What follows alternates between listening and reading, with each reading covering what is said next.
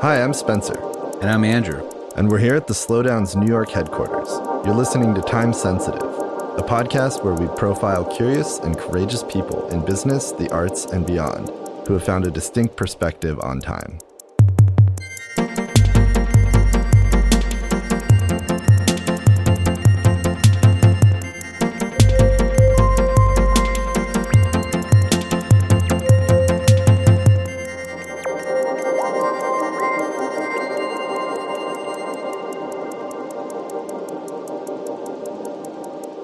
Welcome to episode 52 of Time Sensitive. On this episode, Spencer's in conversation with the poet, educator, and scholar Dr. Elizabeth Alexander, president of the Andrew W. Mellon Foundation.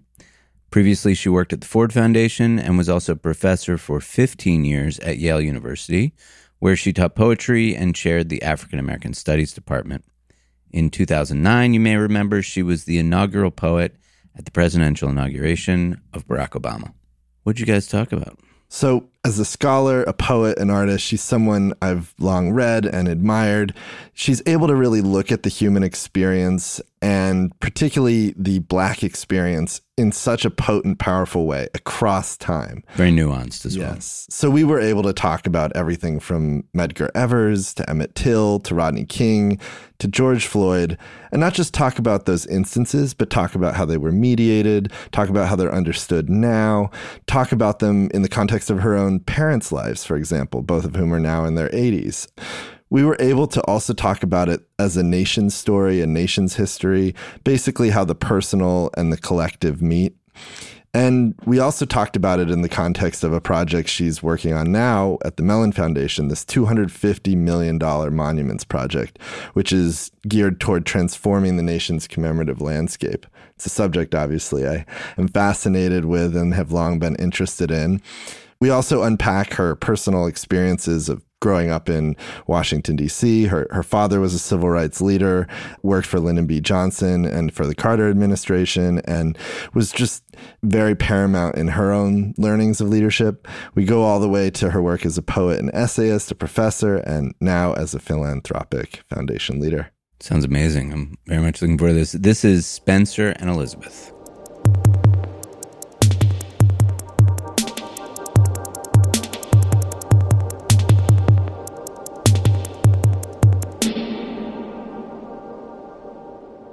Joining me today in the studio is poet, educator, memoirist, scholar, and cultural advocate Dr. Elizabeth Alexander. She is currently the president of the Andrew W. Mellon Foundation, the nation's largest funder in arts and culture and humanities in higher education. Welcome, Elizabeth. Thank you for inviting me. I wanted to start on a very um, intense subject. And I would like to frame it as the subject of 80 years, mm. particularly the past 80 years, that specific period of time, and what it means when considering the fact that Emmett Till would have been 80 years old this mm-hmm. year. How should we consider this period of history and the chasm left by Till's murder? Mm. Well, that's a great question that makes me immediately think of the era of my parents, who are 83 and 88. So we're sort of talking about their lifetime. And in the case of my specific parents and the people who raised me, and so many of the people who I have admired and looked up to, those people worked and believed that in fits and starts, they were moving our country forward away from racial hatred, away from pervasive racial discrimination, away from uh, you know a caste system that has defined this country from its inception. And I think also into the light of historical embrace. Mm. You know, that is to say, we are who we have been at many different points in time. We can't sanitize it or change it looking back at it. We have to know more as we look back to understand all the simultaneous strands of stories that bring us to this moment in time. And I think that this era has been very, very hard for those truly noble people because what they've seen is that what felt like the progress that they contributed to, especially uh, when you think about the momentum of the 1960s and the 1970s. Um, when you think about all of the social movements, when you think about all of the good changes in government. Mm. In the case of um, my father in particular, working as a special advisor with President Johnson in the White House on the Civil Rights Act and the Voting Rights Act and the Fair Housing Act and all of the Great Society. You know, heading the Equal Employment Opportunity Commission.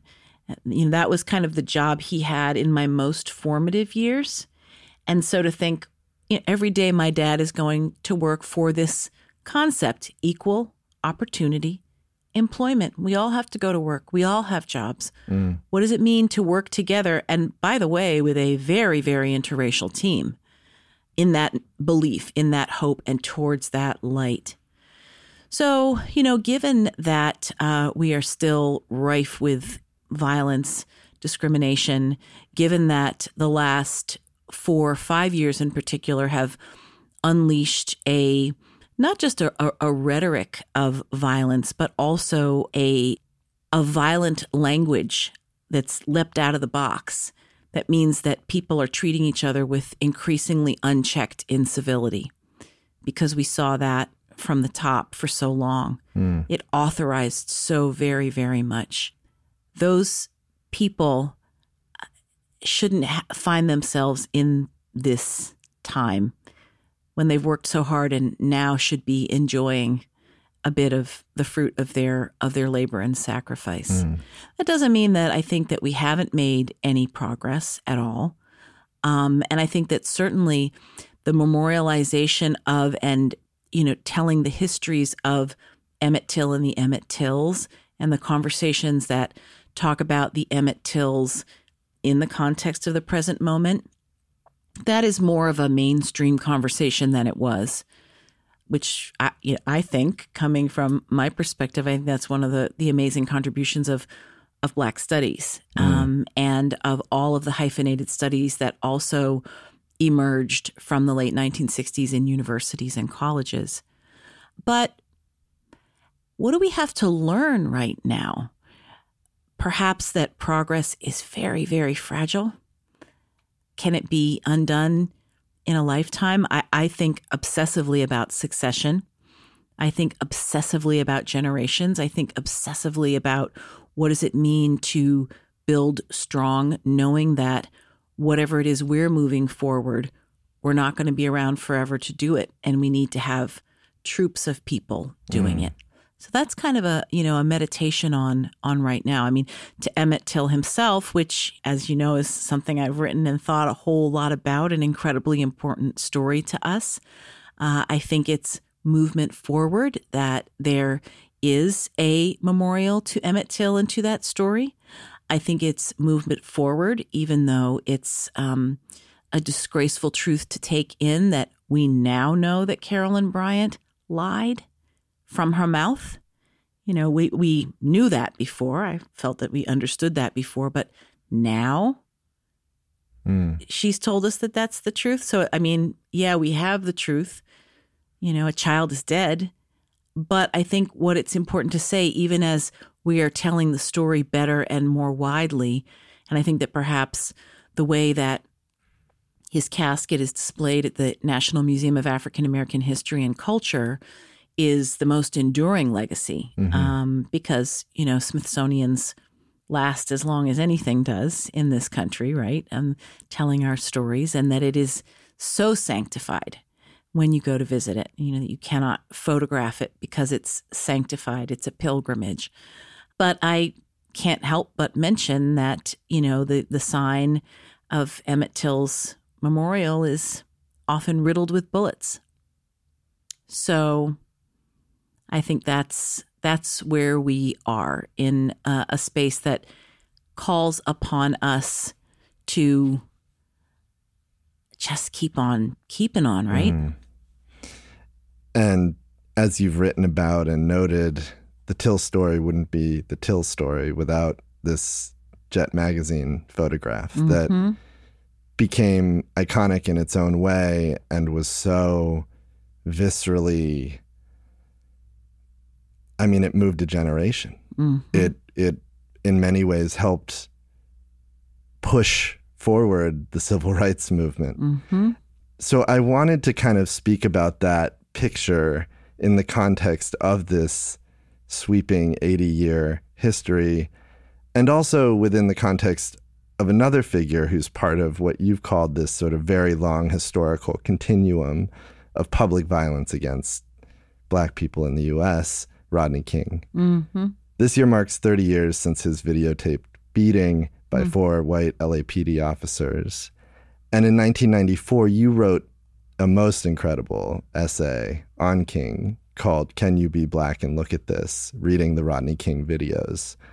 Could you speak to how you view this event now and its impact, that video, those 81 seconds of videotape? 30 years. My goodness, that's a long time. So, first of all, I think you just to sort of finish with Till, I think that um, each generation has its object lesson. Each generation has its public story that feels emblematic, meaningful, that that that we identify with. Um, and so, I remember asking my father once about what the Emmett Till story meant to him, and he said, um, "Well, you know, it was it was horrifying, it was terrible." He said, "But because I didn't have roots in the South." or immediate roots. He's a Harlemite New Yorker. And he said, um, because I was older than he was, I didn't identify with it. The story I identified with was Medgar Evers Mm. because Medgar Evers, well, was a friend of his, was his age, had children and a family, was working and fighting for civil rights within the context of an organization. He was part of the Mississippi NAACP. My father working within the context of other organizations. And so it felt to him like, oh, that's what happens to someone trying to do what I'm trying to do with someone like me, to my friend. That is what the object lesson is. Mm. Moving forward to Rodney King, I think when that happened, um, I was a young professor, and it was the first story that we knew about because it was filmed. George Holliday's 81 Seconds that he filmed from his apartment window across the street. And having that evidence, that filmed evidence in an era, of course, before, you know, now we're in, you know, a different era where everything is is recorded on our phones. And I've thought about that as well in my writing about thinking about the Trayvon generation and the fact that mm-hmm. these kids, the kids who are my kids' age, are seeing these images over and over and over and over and over again, infinite times on their own devices, often alone mm. uh, because they can access them that well, which I think what's different about Rodney King, we watched it on television. Mm-hmm. Or even the jet picture, which was printed and Exactly. is a flimsy piece of paper. It didn't immediately go on the internet. No, that's right. That's right. And also, you know, just in the life of Jet Magazine, Jet Magazine exists on coffee tables in families um, and in barbershops and beauty shops. It exists in black space, it exists in community space. A kid in the house wouldn't have their own jet, it would be the family's jet.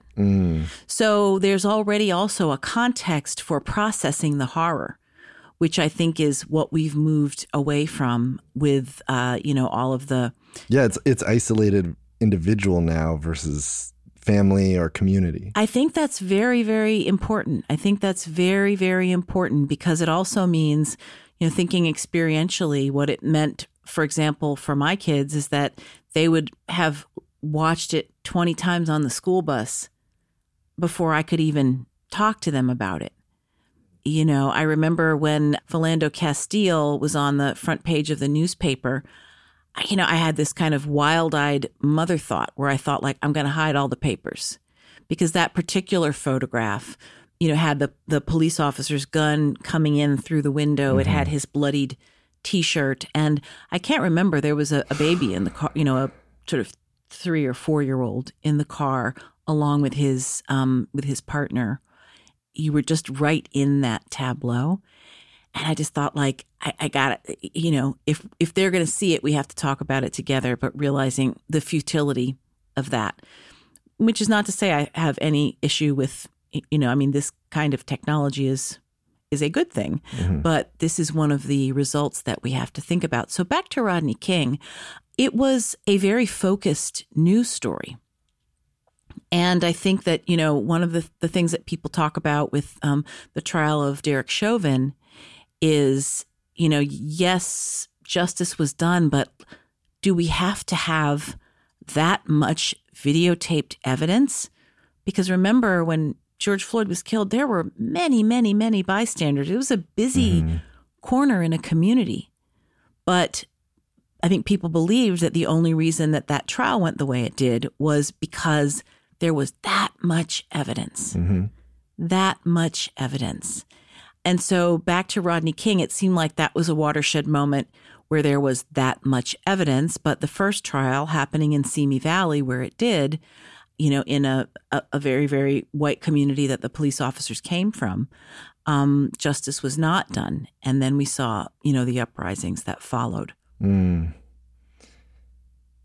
I was actually lucky enough to conduct one of the last interviews with Rodney before he died. Oh, my goodness. And eerily enough, the subject we were discussing was how to find inner peace. Mm. And he told me that when I leave here, when my final day on this earth is up, I want to leave with peace. I want to have peace in my heart. Mm, mm, mm. I remember crying the morning my editor at the Times, who had done the interview for, emailed me and told me Rodney had died. Mm and kind of had to quickly cobble together something based on the interview we had had. Mm-hmm. And it just makes me think about the importance of storytelling mm-hmm. and understanding these stories and how they're processed. Mm-hmm. And, you know, we talked about gardening, we talked about alcoholism, we talked mm. about a lot of different things. Wow. And I think we don't get to fully understand or grasp a lot of these stories if they're not told from different perspectives or in the right way. It's sort of this idea of collective memory, I guess. Maybe I'm ranting. no, but you know what you're making me think about is um because he was a he was a, a soul in search, wasn't he? I mean, I think about, um, and it's happening right now, so I've got it on my mind. Anna Deavere Smith's great play, Twilight, is at Signature Theater right now. And when she made that play, she invited me to be a dramaturg on the play. And it was made, you know, in the ashes mm. of the LA uprisings. And then she was acting the play. So it was extraordinary, her process. I mean, she was interviewing all these different people in communities in Los Angeles that didn't always talk to each other.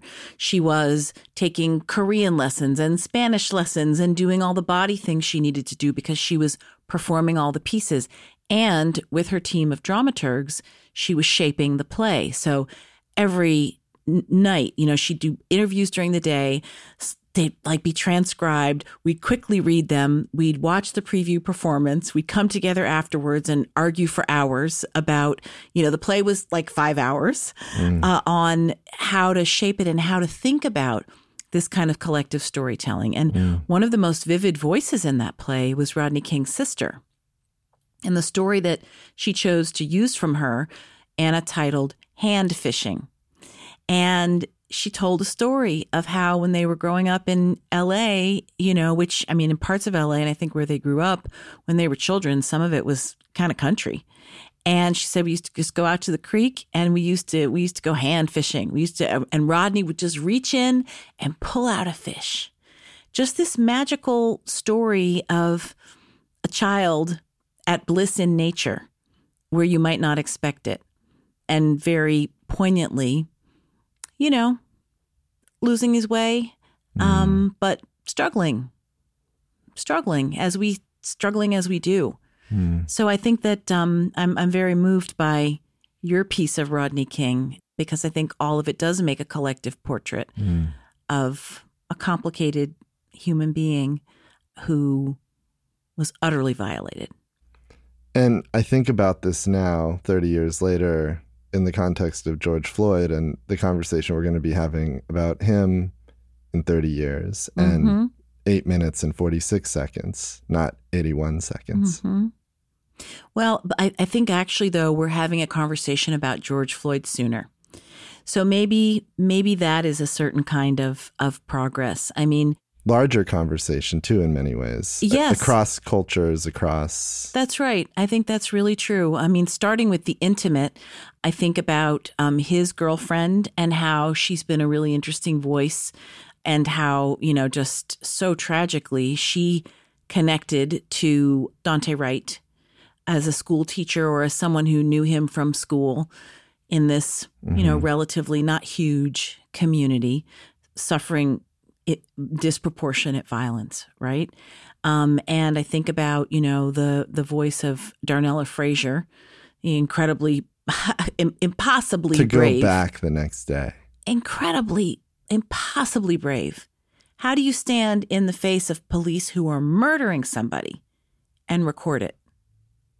I mean, let's just pause with that. 17 years old 17 years old.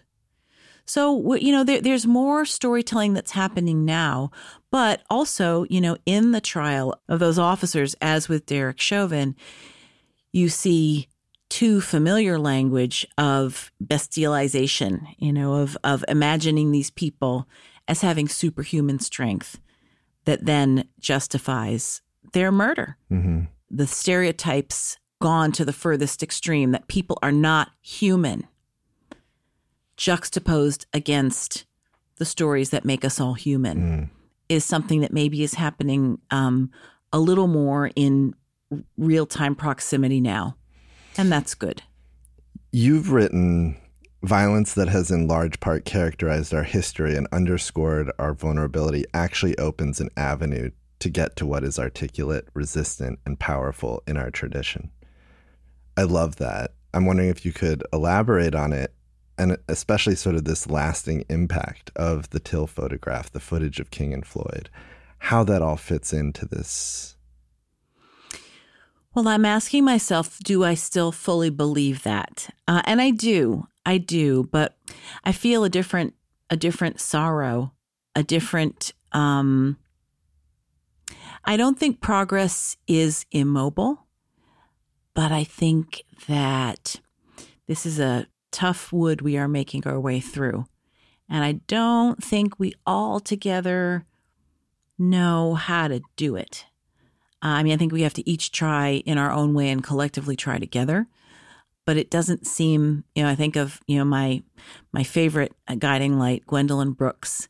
And when she writes, we must wizard a path through the screaming weed. And, and I think about how, you know, weeds are not regular, weeds are tangled. Um, weeds sometimes obscure the path in front of you. Sometimes there isn't a path and you have to bushwhack your way through the weed. The screaming weed, to me, that's also like there are so many voices and needs and suffering. Uh, and sometimes we don't hear them as articulated, separated voices or complaints, but rather as just like the violence made noise. Mm. So I, I, I do think it's hard to know how to move forward, but we just have to kind of keep moving forward. But I do also think that in our traditions, there is so much power and strength, so many lessons of ingenuity, of wile, of perseverance, of patience, of overcoming, of rebelliousness. And we can't imagine that we are the first people to have to figure our way through some hard stuff. Yeah. I mean, I- love that we're seeing a, a renaissance in traditional ecological knowledge. It's great. Mhm. Oh, yes. Well, last night at Mellon, we put on a most gorgeous, amazing conversation that I felt so privileged to be in with Mel Chin, Allison, Janae Hamilton, and Emily Raboteau. Um, and Allison, in particular, was talking about, um, you know, coming from the land in the South, coming from that knowledge. And we were talking about climate crisis, but as it intersects with questions of racial justice. Hmm. And, you know, what all of those very, very wise people were saying is this is not the first time we've faced catastrophe, that we've faced the threat of extinction, that we've, you know, faced forces that are larger than us. Hmm. And there we have a tremendous amount to learn from that ancestral and what I would call near ancestral wisdom. Mm. And what you're talking about too is memory. And on the environmental front, we could talk about Maya Lin and her What is Missing memorial. Mm-hmm. But I want to talk about how collective memory really comes into this and this notion of memorialization. How do we remember? How do we forget? Could you speak to the notion of the memorial and the monument and the work you're doing at the Mellon Foundation with this $250 million monuments project, a colossal effort, the largest initiative in the foundation's history?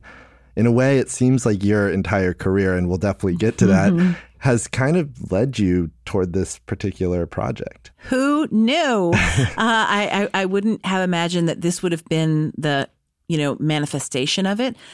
But I know that when I was talking to the board of Mellon, when they were considering whether or not they wanted to bring me as president, I said, This is one of the things that I want to do. This is one of the things that I think an organization with this particular expertise and focus, arts and culture, humanities, at this moment in American history, with this size of resource and the potential of bringing together other resources, this is what we have to do right now. And we have to start by thinking of monuments and memorials not just as statues on pedestals, um, but to take it back to where you started us. Mm-hmm. You know, mm-hmm. what are the ways that we remember? What are the ways that we tell our stories in public? Mm-hmm. What are the ways that we say in forms, you know, kind of eternal and fleeting? This is who we are. And I think where we've started um, the focus and the aspect of, of memory that I think is really important is thinking about distorted history, thinking about lies, thinking about the illusions of making things look like history when really they are propaganda. All of that resides in the space of the Confederate monuments. Mm-hmm. Um, and that, you know, even in my own realization, you know, when I, I didn't know the extent to which Confederate monuments were erected so far after the Civil War. So if you start with the fact that, hmm, you know, we're making a large permanent thing that asks us to put our heads back and look up in admiration, to feel small, to feel dwarfed, to feel that something is better than us. And that thing that we're asked to exalt is what? A treasonous, lost cause. I mean, that's just factual. Mm-hmm. Treason part, factual, lost cause, they lost the war. So that's just the truth right there. So if we start with that question, then what I think about is the reproduction of hundreds of Stonewall Jacksons and Robert E. Lees and the putting them in places sometimes where they never even were, mm-hmm. where the Civil War wasn't even fought. So that leads me to the question of like, okay, we receive this as history, but actually it's not about this place. It's telling us a different story. And then when you move further to and what was the cause they fought for, what do they stand for, and the very important fact that at moments when civil rights were moving forward, that that's where you see more of these monuments. I'm telling you things that you know, but um, you, you know that that then you think, okay, so what is the work that the putting up of this monument is doing? And very simply, in the face of progress, it is asserting white supremacy. So I think we have to start there because of the way that that many very smart reading, thinking, knowledgeable people assumed, I myself would have assumed that Confederate monuments were put up close to the time of the Civil War. And not, for example, in the town where I grew up in 1953, Washington, D.C., in the windows of the National Cathedral what is that community saying and what are they saying mm. about sacred space? Why do war people even belong in a church to begin with? Let's take all the other stuff out of it. So I just find that these questions, which for me are teacher questions, critical thinking questions, African American studies questions, allow you to break it down, which I just find so empowering. Then let us think about what does it mean to tell more stories, different stories, visually varied stories. Mm-hmm. Like no more 12 foot stone horses with rearing back with white men on them in uniform. you know, you know, you know the the the Great Monuments Lab um, audit um, work. Yeah. You know, no more like acts of war. We're going to keep saying that's wonderful. That's what we celebrate. War is tragic. Yeah. I mean, Maya Lin, in many ways, completely shifted the conversation Yes. To one that was about tragedy and Yes. trauma and loss. Yes. Not saying anything bad about the soldiers and the people who serve, but acknowledging the, the literal rift in the earth. Yes. I mean that that monument total game changer and also that a a 21 year old visioned that I think is is so beautiful and so extraordinary. Asian American woman, no less. Asian American woman, no less. And she was a year ahead of me, I think, in college at Yale. Oh, I didn't know her. I don't know her. But when she won that prize, it was just this kind of like, what? And it was a youthquake moment, too, you know, just to think, hmm. wow, this very profound and fundamental, real, you know, full stop intervention in how American history is told in space and place. I love to think about that memorial as a youth quake in the mall. That's good. Yes, yes. and I think also um, thinking about memorials as not what does it mean to to not have bodies? Mm. You know, how much those names on the walls evoke and also how continually activatable that space is because of all of the people who go and, and touch the the carved in names of their loved ones. I don't normally do this in an interview, but I do, with you having said that, have to mention that um, I myself was once memorialized when I was a child. It's a it's a statue that exists in Sioux City, Iowa. What? It's very strange. Tell me that story. well, I've actually told the story on this very podcast, um, but the the brief version is that there was a picture, a photograph, that then was sort of distilling a heroic version of this tragic event, a plane crash that I had survived, hmm along with 184 others, and 112 people had died in this crash. At the memorial now, there are no names. There's a statue at the center depicting me, three and a half years old, being carried. And that's it. There's some plaques with some things that were said in the in the immediate aftermath by rescue workers, and they're semi-abstract, and it's it's interesting. It it intrigues, but what's missing is my mom's name, the name of the 111 other people who died, hmm even the names of the people who were on the plane, hmm so it's for me, it's become this very visceral, uh, hmm cast in bronze fact of my life. Yes, yes. Um, and I bring this up because we're talking about representation of how an event is understood and construed, but we're also talking about representation of peoples. These Mhm. really connect in like a, a, very major way. Mhm. And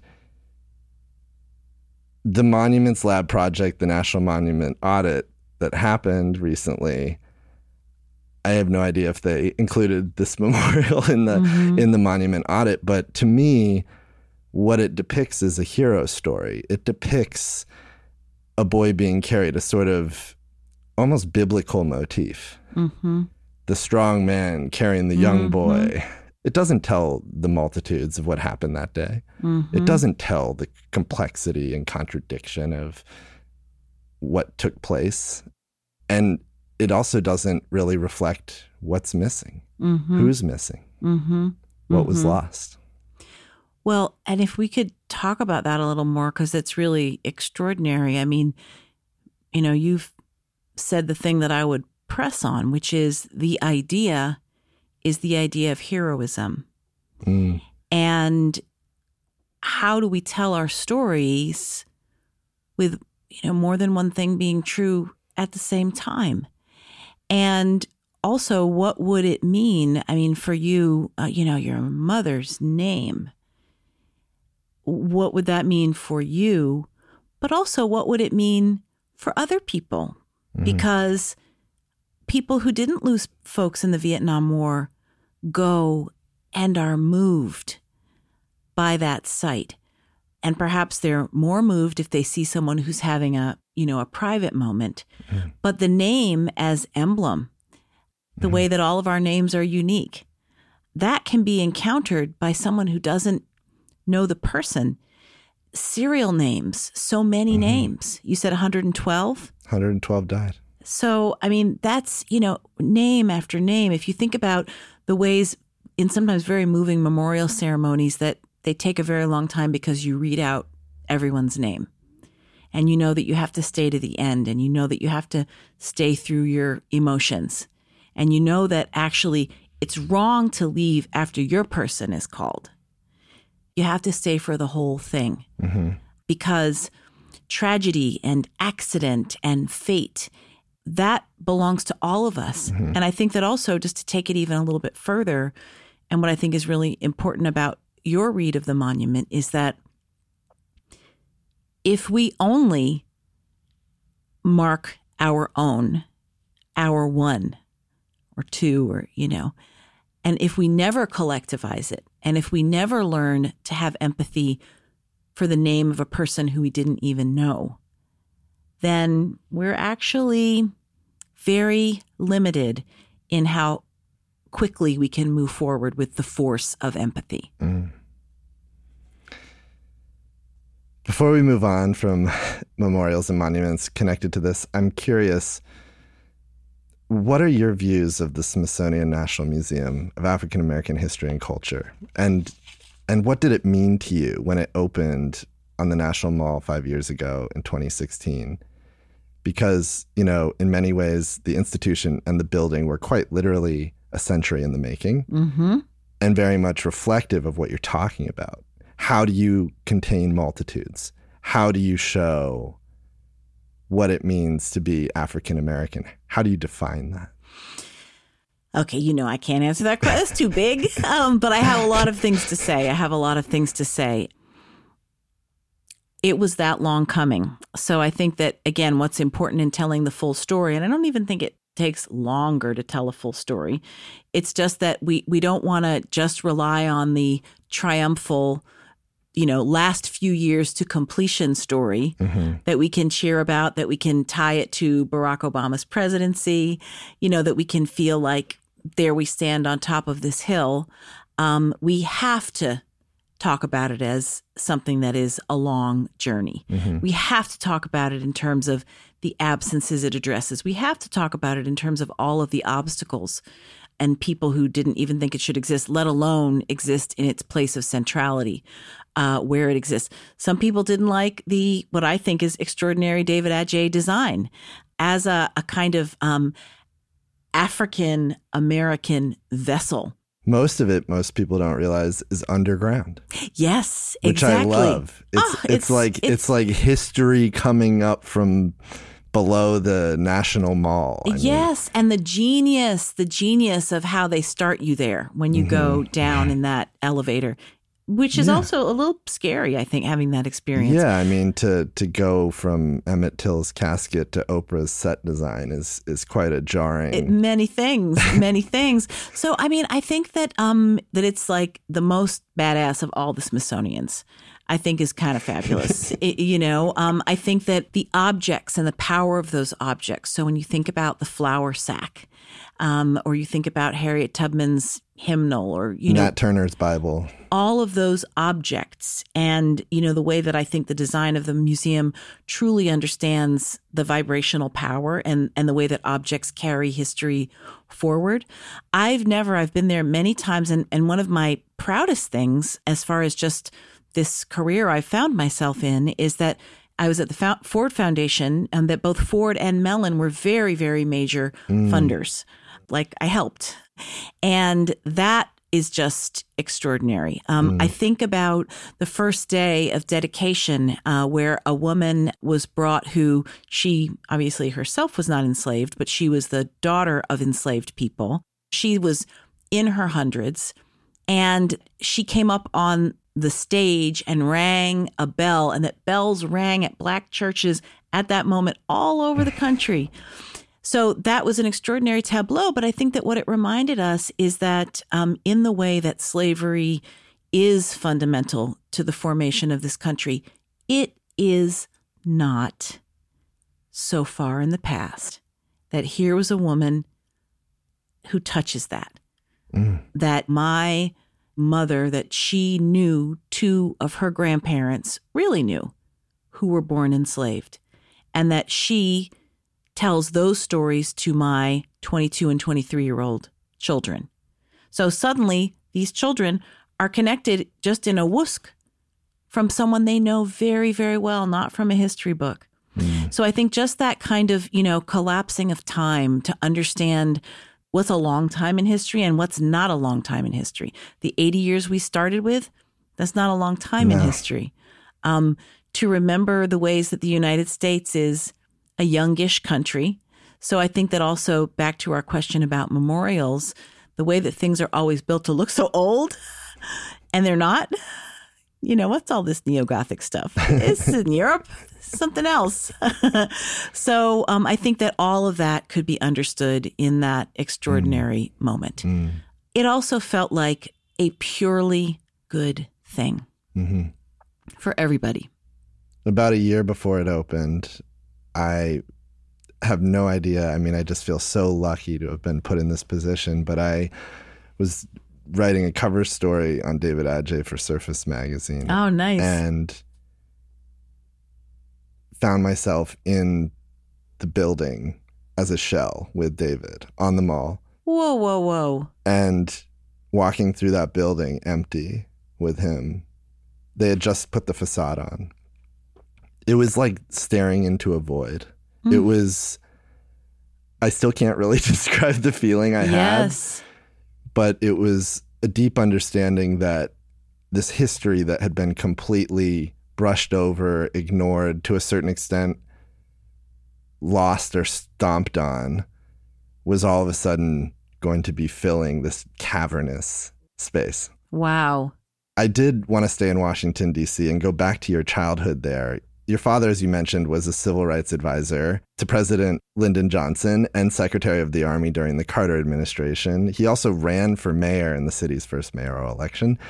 Your mother is a historian and taught African American women's history at George Washington University. Could you speak to what your home life was like, what it was like growing up in that particular household, in that environment, that environment being both the home and the city? I'll start with the city, and it's always fun to to go back and study the place and time that you just know in your memory. Washington at the time was almost eighty percent black. Uh, Washington was a very international place, um, owing to the presence of the embassy and other kinds of things. Washington had across class, across occupation, and uh, you know all kinds of black people. When my parents came from New York City in 1963, it was still a segregated southern city, but it was also a city with a deep history of empowered and educated black people. So being in a space where black everythingness was normal and was non-conflictual, I feel was the most tremendous gift I could have imagined. You know, one of my many theories, um, but I think about some of the white people who I grew up with, um, who are very matter of fact about race because they grew up in the minority and nothing bad happened. you know, kind of plain and simple. They grew up knowing all kinds of black people, and that's that. You know, people are people. Um, so I, I recommend that everyone grow up in Washington D.C. in the 1960s and 1970s. Um, in my house, there was um, a sense always of civic, of community, of being helpful to other people, of certainly being, if we wouldn't have said at a moment in history that um, dad was doing important work for the race. Mm. and that he was working very hard and we were all devoted to that sense of of beautiful hopeful progress even when it was hard. So that was you know beautiful and exhilarating. When he came home it was my fun dad. Uh, it was my fun funny dad it was yummy dinners. Um, it was my mother at the time um, hadn't yet become a historian but she is a very intense intellectual. So my mother and this is the truth read a whole book every night. so I would say education was a value, um, mm. although I didn't at the time know or imagine that I would that I would earn a PhD. But you know, just sort of a household where the inevitability of college mm. and the power and beauty of education, but also that whatever privileges you had, and this was a very continual rhetoric, that you had to use them in service of being helpful to um, to other people. Mm. And and I understand, you know, you're surrounded by books, but there are actually only like four books of poetry. Shakespeare's sonnets, LeRoi Jones's The Dead Lecture, Archibald MacLeish's The Wild Old Wicked Man, and Lucille Clifton's Good Times.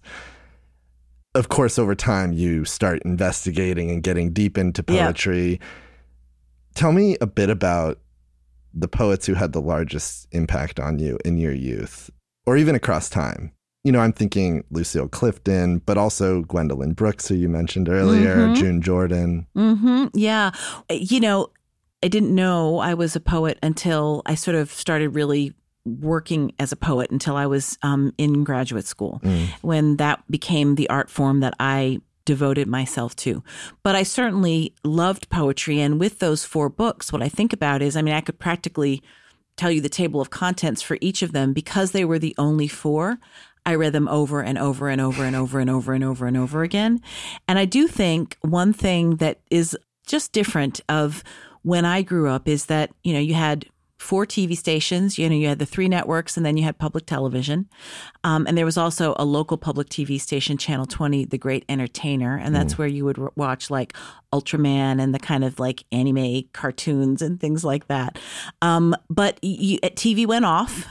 you know, like late on Sunday, like they, they would play taps on the television and there would be no more TV. So you you sometimes that meant that you would return to the things you had. There wasn't the same kind of consumer culture in the following regard. There wasn't like TJ Maxx and all of those kinds of places where even if you didn't have a lot of money, you could have a ton of stuff.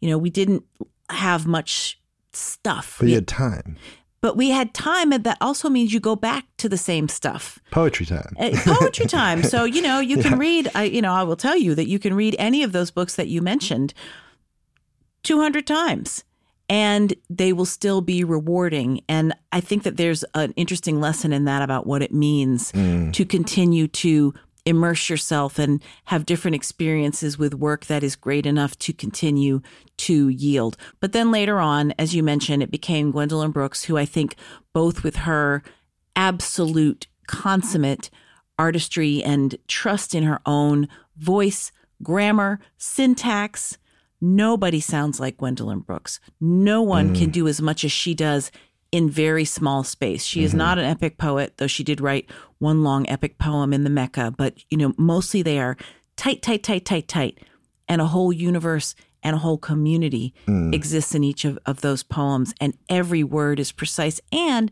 she makes up words and she uses strange words. I still remember the first time I ever read We Real Cool. Mm-hmm, right? What is that poem like? 30 words, maybe? Yeah. You know, we real cool. We left school a little more than 30 um, or you know like you know think of thaumaturgic lass looking in the looking glass taming all that anger down.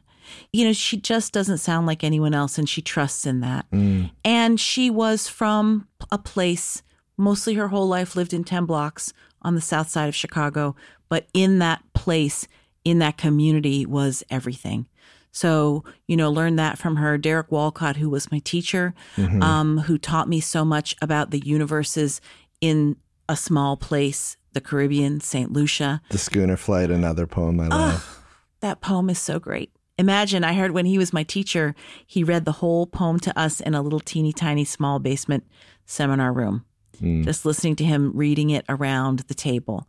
And his whole approach to form uh, more faithful to form, but bringing form together with the ways folk talk, which you see so much mm. in the schooner flight and the movement between languages and vernaculars.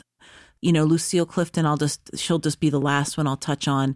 And for her pithiness, her philosophy, her bone truth, her meditativeness, uh, her bodily understanding, you know, the body is in all of those poems and she became someone who was another mother to me. Mm. So to to then have a relationship with that person and to feel a, a, happy responsibility for helping with her legacy. So, from this strange place in philanthropy, for example, we've given support to her house in Baltimore that her daughter is turning into a center for for poetry and community, mm. as it was when she grew up. Mm. So, those kinds of circles are really very, very beautiful. And then just for June Jordan, I would say, because every day of her life was an activist day Every day of her life was a purposeful day.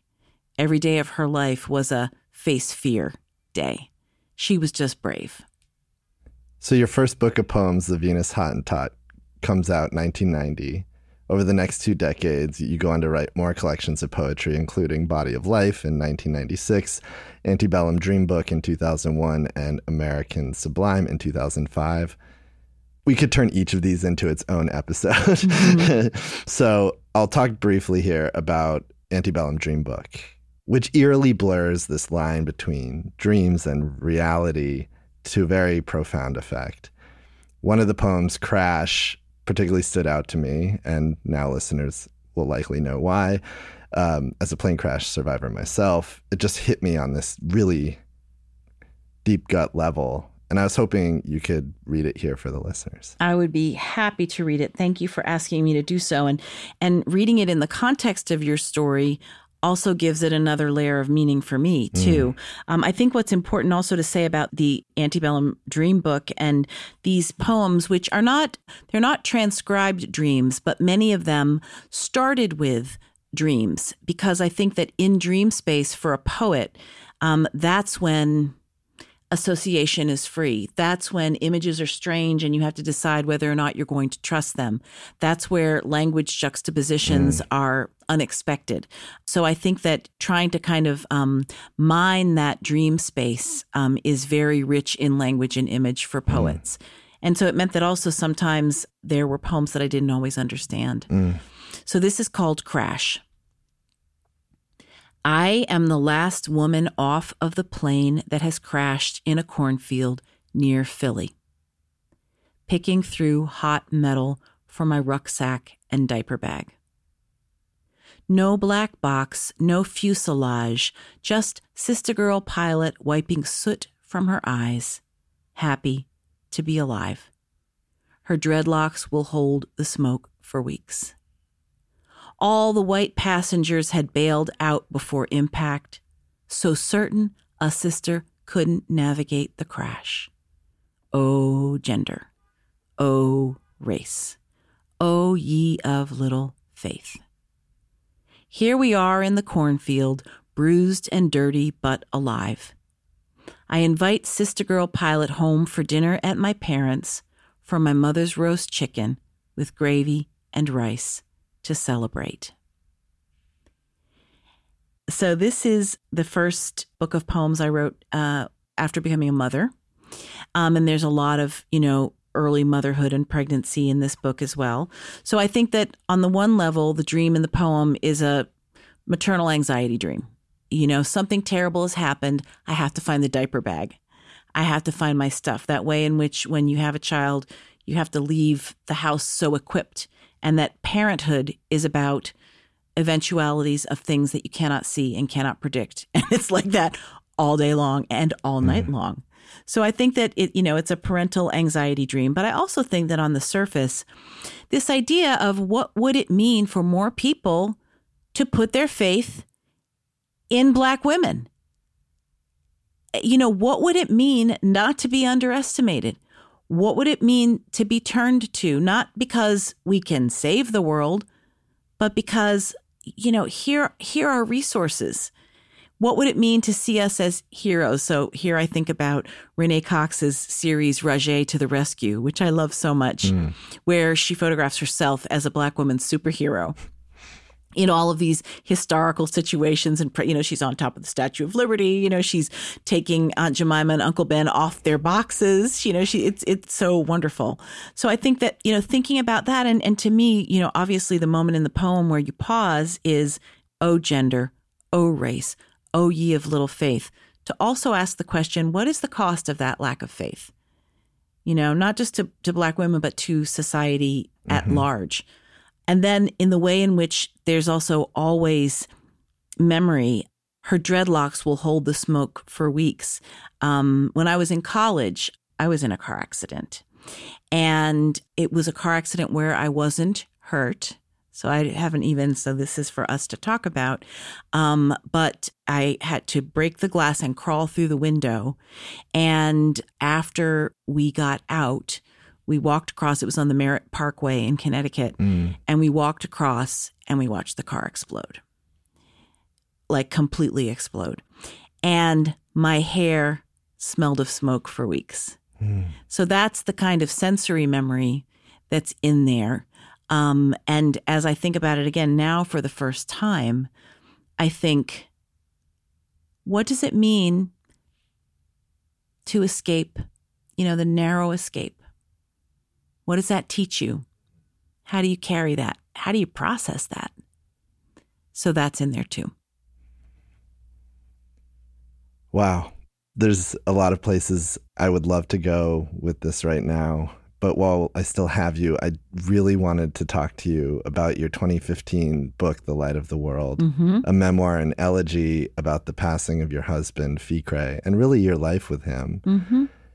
He was a humanitarian activist, an award winning painter, a chef, and just an incredible Eritrean immigrant time is something you constantly reflect on throughout the book. Hmm.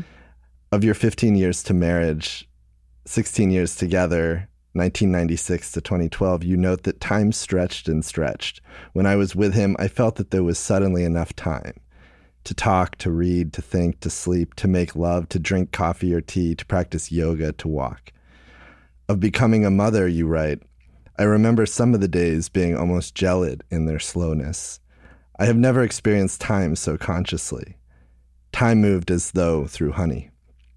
And then you describe the experience of lying with Ficre after his death as time that cannot be measured. Mm. A rough poem you jotted down in the aftermath of his passing family in three quarters time is also about time. I sort of just unpacked time in terms of the book, but mm-hmm. I'd love to hear from you how you've been thinking about time in the years since writing it. And you moved from New Haven in Connecticut to New York. You left Yale, became a professor at Columbia, and then became director of creativity and free expression at the Ford Foundation, which you've talked about. And now, in your role at the Mellon Foundation, you've raised your two boys. How are you thinking about time now?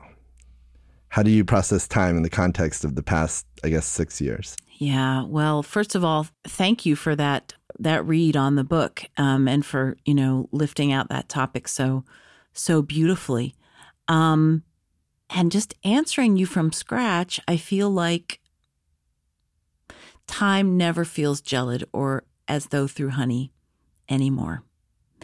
I wake every day as from a cannonball feeling like i don't have time.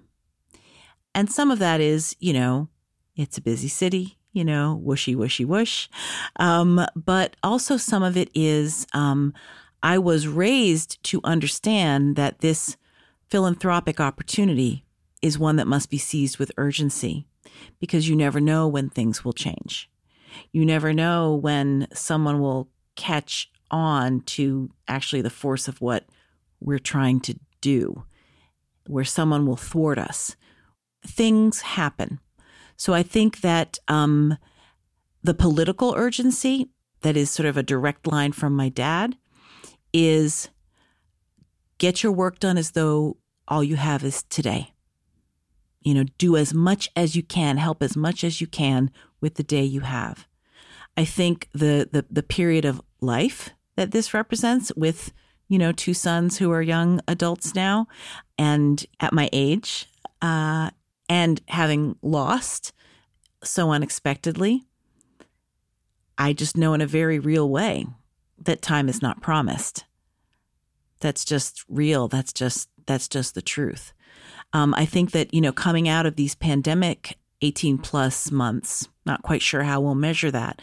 Sometimes it felt like time slowed down because we couldn't do as many things. Certainly, you know, when lockdown began, I probably had 20 work trips that were planned that didn't happen.